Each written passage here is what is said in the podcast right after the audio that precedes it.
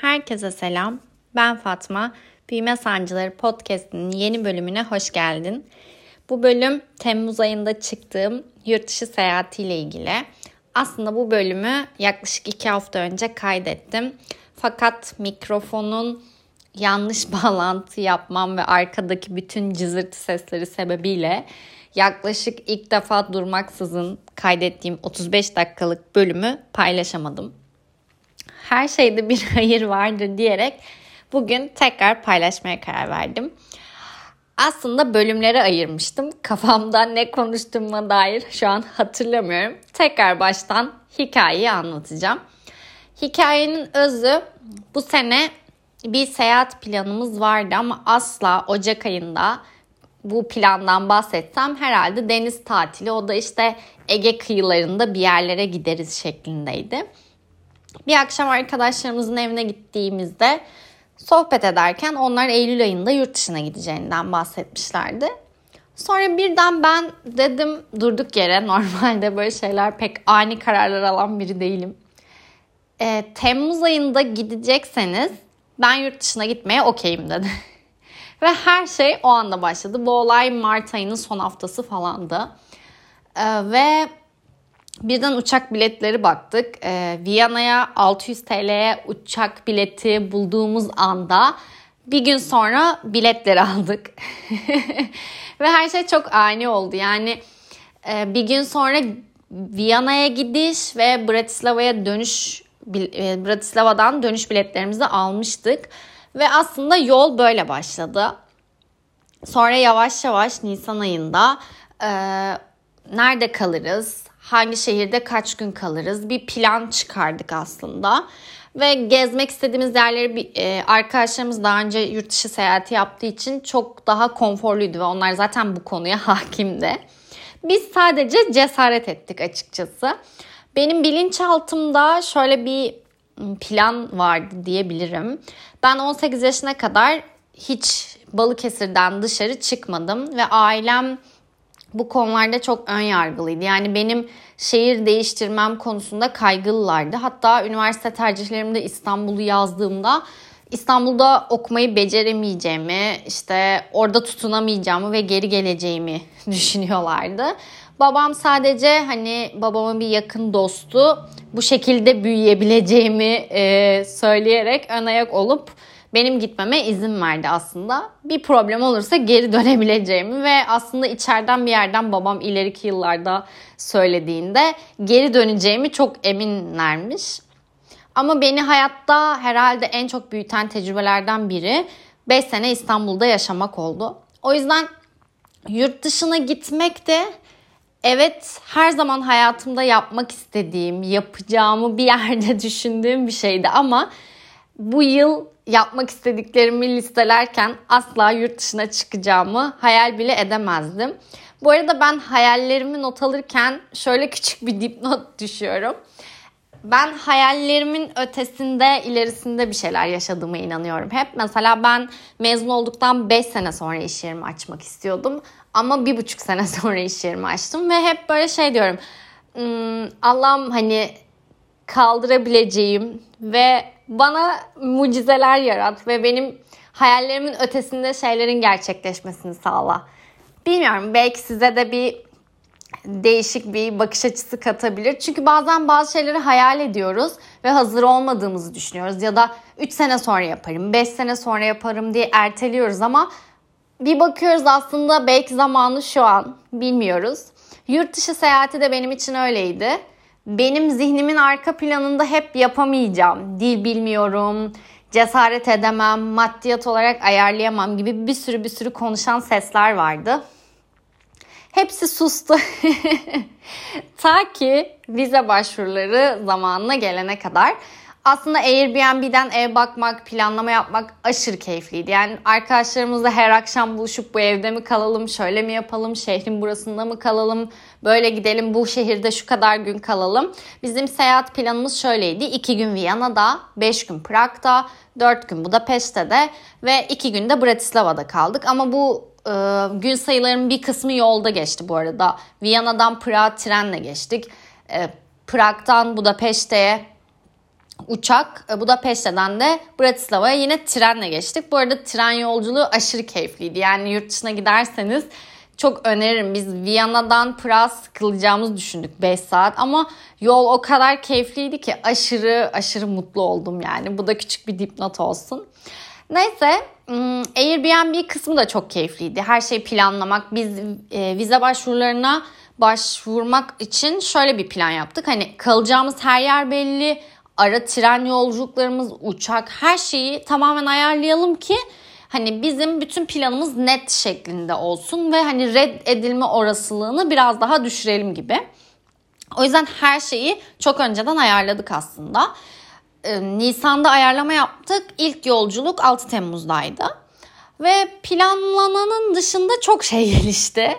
Benim hayatımda herhalde en son üniversite son sınıfta bu kadar sıkışmış, bu kadar yoğun bir dönemin içinden geçtim diyebilirim. Tabii araya pandemi girmesi ve benim hayatımın çok miskinlemesi, üzerime atalet çökmesi gibi şeyler dışında çok sosyalleştiğim, çok duyguyu bir arada yaşadığım, olayları sindiremediğim, ne yaşadığımı anlayamadığım Haziran ve Temmuz ayı geçirdim. Haziran ayını şöyle özetlersek biz Balıkesir'de yaşadığımız için vize başvurusu için önce İzmir'e gittik. Fakat dediler ki hayır İstanbul'dan başvurmanız gerekiyor. Ve iş planımı da tabii ki kendi iş yerim olduğu için aslında İzmir'e bir gün ayırmışken çat diye aynı hafta içerisinde tekrar İstanbul'a gitmemiz gerekti. Tamam dedim bir şekilde onu ayarlarız günübirlik gideceğiz. Ve şöyle bir şey oldu tam İstanbul'dan Balıkesir'e geri dönerken konsolosluktan arandım ve parmak izimin okunmadığını söylediler ve ben e, uzun süredir hiç bu kadar ağladığımı hatırlamıyorum. Çünkü zihnim hep bir engel çıkacağını o kadar arkadan bağıra bağıra söylüyordu ki bak İzmir'e gittiniz olmadı. İstanbul'a geldin bak problem çıktı. Bir de şöyle bir zihnimin arka planda konuşmasının sebeplerinden biri eşim ve arkadaşlarım bir kuruma bağlı çalışıyorlar fakat benim kendi şahıs şirketim var ve sabit bir gelirimin olmaması ve şahıs şirketi için gereken evrakların farklı olması beni çok kaygılandırdı. Yani hatta böyle şey dedim bir insan bir tatil planı için bu kadar kaygılanmalı mı gerçekten? Hani evren bana mesaj yolluyor gibi düşündüm. O kadar zihnimin arkasında sürekli bir ses konuşuyordu. Hatta şöyle bir şey oldu. Ee, benim tırnağım kırıldı vize başvurusuna gittiğimiz gün ve yara bandı vardı ve zihnimin arka planı o kadar konuşuyor ki yara bandını çıkardım parmak izi verirken akşam da zaten parmak iziniz okunmadığı denli dedim ki benim hatam parmak izinin okunmadığı yara bandı yüzünden oldu ve sonraki gün gittiğimde kadın bana o kadar güldü ki hani yara bandı ile hiç alakası yok sistemde böyle arızalar olabiliyor sizle alakalı değil ama ben tamamen olayları üzerime çektim. Çünkü zihnim sürekli konuşuyor. Yani uzun süredir zihnimi sakinleştiremediğim herhalde bu kadar yoğun zihnimi konuştuğu bir dönem geçirmedim. Neyse bir şekilde İstanbul'da vize başvuru sürecini atlattık. Bize 10 gün içinde dönüş sağlanacağını söylediler. Biz 9 Haziran'da başvurumuzu yaptık. Her şey çok iyi. 10 gün geçti. Başvurudan haber yok. 15 gün geçti. Başvurudan haber yok. 28 ee, Haziran'da sanırım yani 6 Temmuz'da gideceğiz artık böyle 7 gün falan 7-8 gün kalmış. Ee, vize başvurusunun sonuçları için arıyoruz ve hani şey diyorlar hani henüz belli değil zaten %60 red oranı var şu an çok yoğunluk var ve ama böyle sıkıştık kaldık yani böyle Size şöyle söyleyeyim ben kaygılandığım zaman mide problemi çok yaşıyorum. Belki aranızda beni dinleyenlerden vardır bilmiyorum. Direkt midem yani böyle sanki gerçekten birinin eli midemi sıkıyor gibi hissediyorum. Bir gece hiç uyuyamadım yani hani böyle artık şey dedim hani sonuçlansın lütfen sonuçlansın. Ve gerçekten en yoğun iş tempomun olduğu bir dönemdi. 30 Temmuz 30 Haziran'da vizelerimiz çıktı. En az vize 13 e, gün seyahatten bana 15 günlük vize çıktı ve ben böyle zihnim yine konuştu. Herkese 30 gün çıkmıştı bana sadece 15 gün çıktı. Böyle zihnim hani çıktığına sevinmiyor. Yine olumsuz tarafı görmeye devam ediyor. Bak sana 15 gün çıktı. Ya bir aksilik olursa 13 günden bir sıkıntı çıkarsa ama böyle yani gerçekten Seyahatin başlangıç kısmı o kadar kaygılı bir süreç geçti ki tabii ki bunlar da hayatın öğretisi. Yani hayatta bu kadar korktuğumu uzun süredir hatırlamıyorum yani pandemi dışında herhalde. Sonra diğer süreç 6 Temmuz'a geldi çattı. İzmir'den uçağımızdı Viyana'ya. Ve e, böyle şeyiz arabada gidiyoruz ama zihnim gidemeyeceksin bir sıkıntı olacak demeye başladı. Ve içimden şey diyorum nefes al ver tamam bir sıkıntı olmayacak bak her şeyi hallettik vizen tamam her evrakları sürekli kontrol ediyorum benim böyle sıkışmışlık hissim yaklaştığı zaman sürekli evraklarda sıkıntı var mı bir şey unuttum mu bir şey unuttum mu gibi böyle bir anksiyetem geliyor. Neyse havaalanına gittik. Gayet keyifliyiz. Her şeyi hallettik. Erken gittik bu arada. Böyle iki buçuk saat falan erken gittik uçağa. Ne olur ne olmaz diye. İyi ki de öyle olmuş. Sıraya girdik. Her şey okey. Şöyle bir şey oldu. Bizim en uzun seyahatimiz Çek Cumhuriyeti'ne olacağı için Schengen vizemizi Çek Cumhuriyeti'nden aldık. Fakat e, uçağımız ilk e, Avusturya'ya yani Viyana'ya gideceğiz. Ve orada görevli bize dedi ki çek vizesiyle hiç yurt dışına çıkmayan birisi Viyana'ya giriş yapamaz. O yüzden Pıra ve hani bilet bakın. Çünkü girişiniz onaylanmaz. Biz uçağa binmenize izin veremeyiz. Ya yani şöyle düşünün. Mart ayından beri hayal ediyorsunuz. Sürekli plan yapıyorsunuz ve Haziran ayımın %90'ının kaygıyla geçtiği bir şeyde zaten zihnim sürekli gidemeyeceğimizi o kadar bangır bangır bağırıyordu ki içeriden bir şey de diyor ki sen o kadar negatif düşündün ki bu negatiflik geldi buldu seni. Hani sürekli senin yüzünden diyen bir tarafım asla susmadı. Ve direkt orada şey yaptık. Tamam Pıra bilet bakıyorum. Ama bir yanımızda kıza şey diyor hani konsoloslukla iletişime geçemez miyiz? Şöyle yapamaz mıyız? Böyle yapamaz Görevli kadın çok yardımcı oldu bu arada. Dedi ki tamam pasaport işte seyahat planı o bu şu her şeyimizin fotoğraflarını çekip konsoloslukla iletişime geçildi. Mail atıldı. Dedik yani görevli dedi ki eğer size ım, uçuşa yarım saat kala kadar dönüş olmazsa telefonla iletişime geçeceğiz. Biz orada bekliyoruz havaalanında. Yani ne yapacağımızı bilmiyoruz. Bir yandan uçuşa bakıyoruz. Şöyle bir planda şöyle bir problem de var. Dedi ki daha önce yurt dışına çıkış yaptıysanız girebilirsiniz de. Böyle bir ihtimal de var. Eşim ve ben yurt dışına çıkış yapmamıştık ama arkadaşlarımız çıkış yapmıştı. Bunda da bir B planı oluşuyor. Belki arkadaşlarımızın gitmesine izin verilecek. Belki bize izin verilmeyecek. Ya da benim okul seyahati sebebiyle Bulgaristan Bulgaristan gezim vardı. Ama e, iş seyahati gibi hani bir bir Schengen'im yoktu. O yüzden benimki de böyle geçerli sayılır sayılmaz gibi. Hani üçümüze izin verilir eşim kalırsa böyle çok sık yani hayatımızda yani böyle bir saatte e, uçak bileti tekrar baktığımız hani Prag'a gideriz tamam Viyana'yı yakarız falan böyle. Hani o bir saatte neler konuşuldu. Bilmiyorum gerçekten böyle şeyde en son uçağa 40 dakika kaldığında görevli gelip tamam geçebilirsiniz dedi. Ve biz hala orada şöyleydik. Görevliye diyoruz ki bizi gümrükten geri çevirirlerse orada ne yaparız? Yani hani çünkü dilimiz çok iyi değil. Özellikle benim ve eşimin İngilizcesi yok gibi bir şey. Arkadaşlarımız daha iyi bize göre.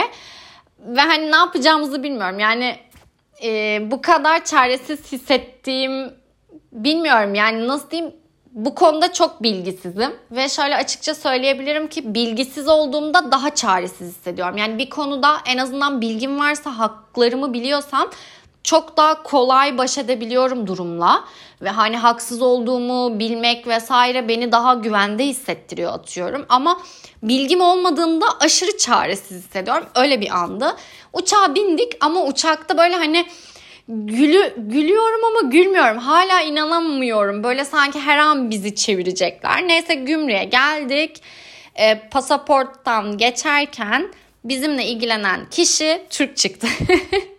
Ve bana işte dedi ki Viyana'da iki gün mü, e, Viyana'da kaç gün kalacaksınız dedi. Ben iki gün dedim ama böyle o kadar İngilizce soru sorulmasını bekliyorum ki ve o kadar şaşkınım ki yani o kadar üst üste gelen durumdan sonra gerçekten çıktığıma inanamadım. Yani böyle şey diye düşünüyorum. Aradaki camda dil çevirici bir şey, bir ekipman falan mı var? Yani bu kadar mı bilmiyorum, bu kadar mı algılayamadım falan oldum böyle. Sonra iki gün dedim. Bir şeyler daha sorduk, konuştuk, ettik. Gayet güler yüzlü bir şekilde, çok sakin bir şekilde geçtik. Ve evimize gittik. Böyle e, birinci Viyana bölgesinde kaldık ve ben aşık oldum. Yani ben Viyana'ya aşık oldum diyebiliriz. İlk gittiğimde zaten ilk akşam çok yorgunduk. Yani şöyle söyleyebilirim ben de öyle oluyor. Belki sizde öyle olmayabilir ama kaygılandığımda bedenim sanki dayak yemiş gibi hırpalanmış hissediyorum. Ve psikolojik olarak birkaç saat o kadar yorgun ve kaygılı geçti ki Viyana'ya vardığımızda ben böyle sanki boks maçından çıkmış gibi hissediyordum. Ve hani böyle tamam geçti. Sakin oluğu hissedemediğim bir andı. Zaten eve gittik, duş aldık hepimiz falan. Arkadaşlarımız uyuyakaldı. Saat 9.30 falandı böyle. Hava ge- çok geç kararıyor. Yani orada 9'u çeyrek geçe falan hava kararıyordu. Türkiye'den farklı olarak. Eşime dedim ki hani yürüyüşe çıkalım, evin etrafında dolaşalım. Bu arada biz telefonumuz yani in, ım, hattımızı yurt dışına açtırmadık. Yurt dışı hani çevrim dışı harita indirip Google'dan o şekilde etraf yani evin konumundan vesaire gibi evi keşfettik, etrafı keşfettik. Arkadaşlarımızın hattı açıktı. Bu şekilde rahatça hallolduğu bir sıkıntı çıkmadan. Neyse o akşam yani ilk gecemiz ya benim için en özel anlardan biriydi. Bir saat evin etrafında yani bayağı uzaklaştık aslında. Böyle sokakları gezdik, rastgele sokaklara girdik. Ben evlerin mimarisine bayıldım sokakların sessizliğine, sakinliğine, temizliğine, herkesin bisiklet kullanmasına. Bilmiyorum o gün böyle ilk vardığımızda hala İzmir'de miyiz e, kafasındaydım. Fakat o gece yani bütün seyahatte en özel anım herhalde. Belki de ilk yurt dışına çıktığım şehrin Viyana olmasından çok özeldi. Bir saat sonra eve döndük. Zaten çok yorgundum. Uyudum. Sabah erkenden kalktık, gezdik, ettik. Kahveleri çok güzeldi. Evimizin karşısında Türk kahvaltısı vardı. Onlarla sohbet ettik. Aşırı keyifliydi. Hani e, dil bilmediğimiz için ve Viyana'da çok fazla Türk olduğunu öğrendiğimiz için aslında zaten gerçekten çok fazla Türk'le karşılaştık ve hani bu şekilde de bilgi sahibi olduk. İkinci gün Viyana'da akşam yine şehrin ışıklandırılmış hali de çok keyifli olduğu için akşamları da gezdik. Ve ikinci gün böyle opera binasının karşısında müzenin merdivenlerinde oturuyorduk. Orada böyle çok popüler bir sosisçi varmış. Arkadaşlarımız orada sosis e, sırasında bekliyordu. Yani o kadar sıra vardı düşünün. Biz de merdivenlerde oturuyoruz. Böyle bir yıldır herhalde kendime kattığım en güzel şey şükretme duygusu. Bazı anlarda durup gerçekten Allah'ım çok şükür diyorum. Hani kendime de böyle sanki omzuma kendi kendime dokunup aferin başardın, hayallerine, gerçekten hayallerinin ötesinde bir şeyi yaptın diyorum. Böyle fısıldıyorum kendime. Çünkü çocukken ve ergenlikte birilerinin bana aferin demesini, birilerinin bana sarılmasını çok beklediğim zamanlar olmuştu ama olmadı ve hayatta öğrendiğim bir şey varsa aslında insanın kendine bunu söylemesi, başkalarından beklememesi.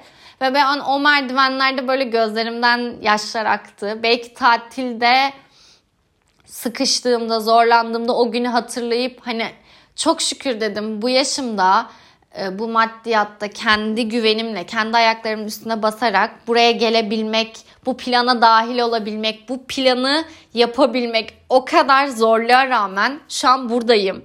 Bu ışıkların altında. Bilmiyorum çok garip bir histi herhalde böyle unutamayacağım. O arkadaşlarımız da o merdivenlerde otururken böyle arkadan fotoğrafımızı çekmişler eşimle. Benim için bazı anlar böyle ölümsüzleşiyor. Yani poz verdiğimiz an yani mesela fotoğrafa bakın poz veriyor poz verin ve çekelim denilen anlardan öte böyle anlamlı anların fotoğraflarının olması çok özel. Zaten podcast'in e, kapak fotoğrafında o fotoğraf yapacağım. Bunun dışında seyahatin geri kalanı Prag'a geçtik. Tren yolculuğu bahsettiğim gibi bölümün başında çok güzeldi. Aşırı keyifliydi. Prag'da 5 gün kaldık. Ee, şöyle ki biz çok rahat gezdik. Yani her güne rahat rahat koşturmadan, keyif alarak gerçekten Prag'ın da böyle akşam ışık, ışıklandırılmış hali aşırı güzeldi. Zaten Prag o kadar turistik bir şehir ki yani Viyana'dan farklı olarak ben arkadaşlarımızla konuştuğumuzda onlar ilk seyahatlerini, yurt dışı seyahatlerini İtalya'ya yapmışlar. Onlar için en özel şehir Roma Ve onların ikinci en çok beğendiği şehir de Prag'mış. Ve hani böyle Prag bana o kadar çok anlattılar ki böyle çevremdeki başka giden arkadaşlar, başka bir sürü internet sitesinden okudum, araştırdım. Herkes Prag'ı çok övdü. Belki de benim beklentim o kadar yükseldi ki Prag'da o kadar büyülenmedim. Benim için büyülenme noktası Viyana oldu. Ve hatta şöyle bir şey oldu. Döndüğümde ben Viyana'da yaşarım dedim. Yani o kadar etkilenmiştim. Prag çok beğendim. Yani gerçekten bir masal kenti gibiydi. Binalar, kale, bilmiyorum nehrin etrafındaki yerler çok güzeldi. O 5 günün sonunda zaten ben Prag'da yaklaşık 4 gün Traderling onların böyle meşhur bir tatlısı. O tatlıyı üstüme döktüm. Böyle beyaz pantolon almıştık. Onun her yeri tatlı oldu. Hava çok soğuktu. Orada alışveriş yapmak zorunda kaldık. Böyle hani çok komik anılar kaldı Prag'da bizden. Sonraki yolculuk Budapeşte'yeydi.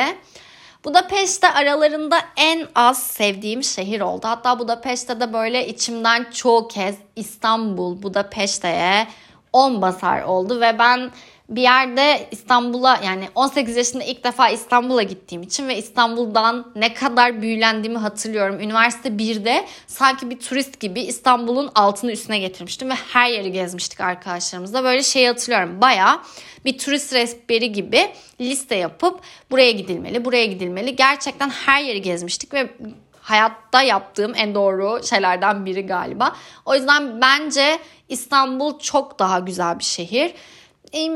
Yani evet o Avrupa seyahatinde hani başlangıç olarak zaten en çok gidilen yerlerden biri. Ama aşırı keyif aldığımı söyleyemem. Gidilip görülebilecek bir yer ama böyle bana şunu kattı, böyle oldu, şöyle oldu gibi bir deneyim değildi Budapeşte benim için en azından. Buradan Bratislava'ya geçtik. Bratislava'ya geçme sebebimiz zaten Türkiye'ye uygun uçak bileti Bratislava'dan olduğu için. Yani yoksa o şehre gitme gibi bir plan yoktu. Bratislava'da zaten böyle çok turistik bir şehir değil. Çok az gezilecek, görülecek yerleri var. Fakat ben aşırı huzurlu buldum Bratislava'yı. Hatta böyle güldük yine uygun uçak olursa Bratislava'dan alalım ve bir daha Avrupa'ya gittiğimizde yine Bratislava'dan dönelim diye. Çok keyif aldım. Tatilin sonunda dingin, sakin bir şehir bize çok iyi geldi. Hani böyle hiç koşturmadığımız, sakince oturduğumuz, böyle çok az insanın yaşadığı, hatta böyle bazı yerlerde e, trafik ışıkları bile yok. Yani o kadar az araba ve insan var ki şehirde. Çok sakin bir şehirdi ve orası bana çok iyi geldi tatilin sonunda. Zaten orada artık böyle şeydi hani dönünce ne yapacağız, hayata nasıl devam edeceğiz gibi duyguların olduğu bir yerde. Çünkü hayatımda ilk defa 13 gün telefonum tamamen kapalıydı. Size şöyle söyleyebilirim. E, Viyana'da her yerde Wi-Fi var. Kiliselerde, ana büyük caddelerde, turistik yerlerin her yerinde tren, tramvay hepsinde var. Fakat Prag, Budapeşte ve Bratislava'da o şekilde değildi. Viyana'da çok rahattı o yüzden. Sürekli Wi-Fi'ye bağlanabiliyordu. Fakat onun dışındaki şehirlerde kafeye oturursak ya da eve döndüğümüzde Wi-Fi'ye bağlanıp birileriyle haberleşebiliyordum. Sadece ailemle iki kez görüştük. Bayram tatil ya bayram amaçlı görüşme yaptım. Onun dışında telefonda hiç kimseyle konuşmadım. WhatsApp'tan bile kimseyle mesajlaşmadım diyebilirim. Böyle bir bir şeyler rica etmem dışında ev evdeki çiçeklerin sulanması vesaire gibi. O yüzden böyle tamamen gezdiğim, etrafa baktığım, aynı konumda, aynı zaman diliminde farklı dönemleri yaşıyor gibi hissettim. Yani mesela ben çok iyi anlamıyorum. Araba konusunda hiç bilgi sahibi değilim ama Viyana'da eşim sürekli bu arabalar Türkiye'de hiç yok, bu burada hiç yok. İşte marketlerde geziyoruz hani Türkiye'de hiç görmediğim şeyler. Ben zaten benim için mimari çok önemli. Bir iş iş yerimin bütün her yeri full cam. Evimde büyük camlara sahip ve benim Sanırım en sevdiğim şey yüksek tavan, eski böyle ahşaptan elinizde kaldırdığınız camlar ve o camın önünde oturabilmek, işte kahve içebilmek. Viyana'daki evimiz bu şekildeydi Airbnb evi. Ve hani benim için kalbimden vurdu zaten. Böyle bütün mimari yeni yapılan evlerde aynı şekilde olması, bilmiyorum çok sevdim o eskiyle yeninin iç içe geçmesini ve o mimariye bayılıyorum zaten. Böyle Taksim'in arka taraflarında, Cihangir taraflarında da hep öyle evler var ve ben onları da çok beğeniyorum. Kendi evimde de o yüzden böyle yüksek tavan olmasa da yük, e, camı bol bir evim var. Neyse o yüzden böyle şehir olarak Viyana'da çok mutlu ve dönerken böyle Viyana'da yaşamak isteyen, Prag'da böyle tarihi yolculuk yapmış. Bu da peşte de Türkiye'ye benzeyen bir şehre gitmiş gibi hissedip döndüm. O telefonsuzluk, şehri incelemek, böyle kaybolmuşluk hissi geldi birazcık da. Çünkü İstanbul'da yaşarken yine biraz daha aşinaydım işte metroda, tramvayda farklı dillerde konuşan insanları duyuyordum ama çoğunluk hep biziz yani. İlk defa azınlık olduğum bir yerde farklıydı benim için bu duygu. İlk defa hmm, ne, ne konuştuğum, ne giydiğim hiç önemli değildi. Mesela beni tanıyanlar bilir ben çok fazla elbise giyen, etek giyen biri değilim ama yurt dışında her gün elbise giydim ve kendimi çok özgür hissettiğim bir yerdi. Yani temayı sorarsanız seyahatimle ilgili çok özgür hissettiğim, çok huzurlu hissettiğim ve kimsenin bana bakmadığını, kolumu kaldırdığımda, yolda kahkaha attığımda ne bileyim benimle ilgilenmiyordu herkes ve bana çok iyi geldi. Çok iyi hissettim. Bilmiyorum sorunlarından uzak olmak da iyi geldi. Sanırım telefonla ulaşılabilir olmak da seni hayata, diğer problemlere yakın tutan bir şeymiş. Herkesin yurt dışında olduğumuzu bilmesi, hattımızın açılmadığını bilmesi bize biraz ulaşılabilirliği de zorlaştırdığı için bu da keyifliydi. Hayatta yapılabilecek tecrübelerden biri. Sanırım mesela şu an Instagram'a hala çok aktif bir şekilde girmiyorum. Çünkü o kadar alıştım ki 13 gün sadece fotoğraf atıp çıkıyordum mesela böyle Instagram'a. Çok fazla insanların ne yaptığıyla ilgilenmiyordum. Sadece kendi yaptığım şeylerle ilgileniyordum ve genelde mesela bu bana çok iyi gel gelen bir şey olduğunu orada keşfettim.